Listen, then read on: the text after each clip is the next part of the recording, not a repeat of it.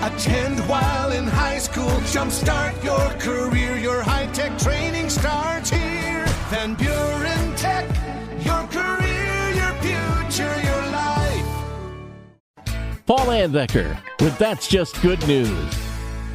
Historians estimate there are about six thousand shipwrecks in the Great Lakes, with about fifteen hundred believed to be in Lake Michigan. On Christmas Day nineteen seventy-eight, a two-masted schooner named the Lark washed ashore in Leland, and Patrick McKee was lucky enough to find it. He says, "I'd never seen that much wood on a beach at one time. It was truly a very rare find."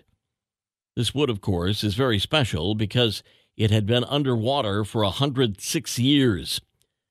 Patrick got approval from the state to take ownership, and since then has been turning the wood into clocks and tables, which Patrick has been using to raise money for charity.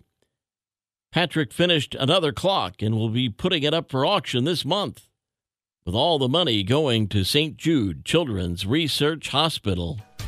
And that's just good news. Have some good news to share? Email Paul at W C S Y dot com and find podcasts of That's Just Good News on our social media, great podcasting outlets, and at W C S Y dot com.